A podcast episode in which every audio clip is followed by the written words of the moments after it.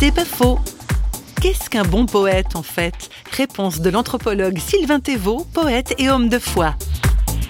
C'est quelqu'un qui arrive à synthétiser euh, cette voix intime, cette voix euh, spirituelle, mystérieuse, avec euh, le, besoin des gens ici aujourd'hui, avec la souffrance d'aujourd'hui, l'extrême violence de cette société.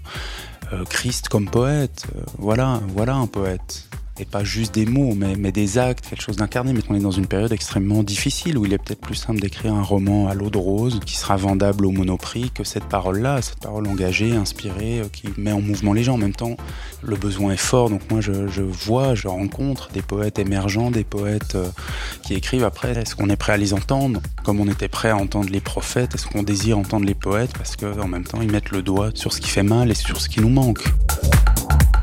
C'est pas faux, vous a été proposé par Parole.fm.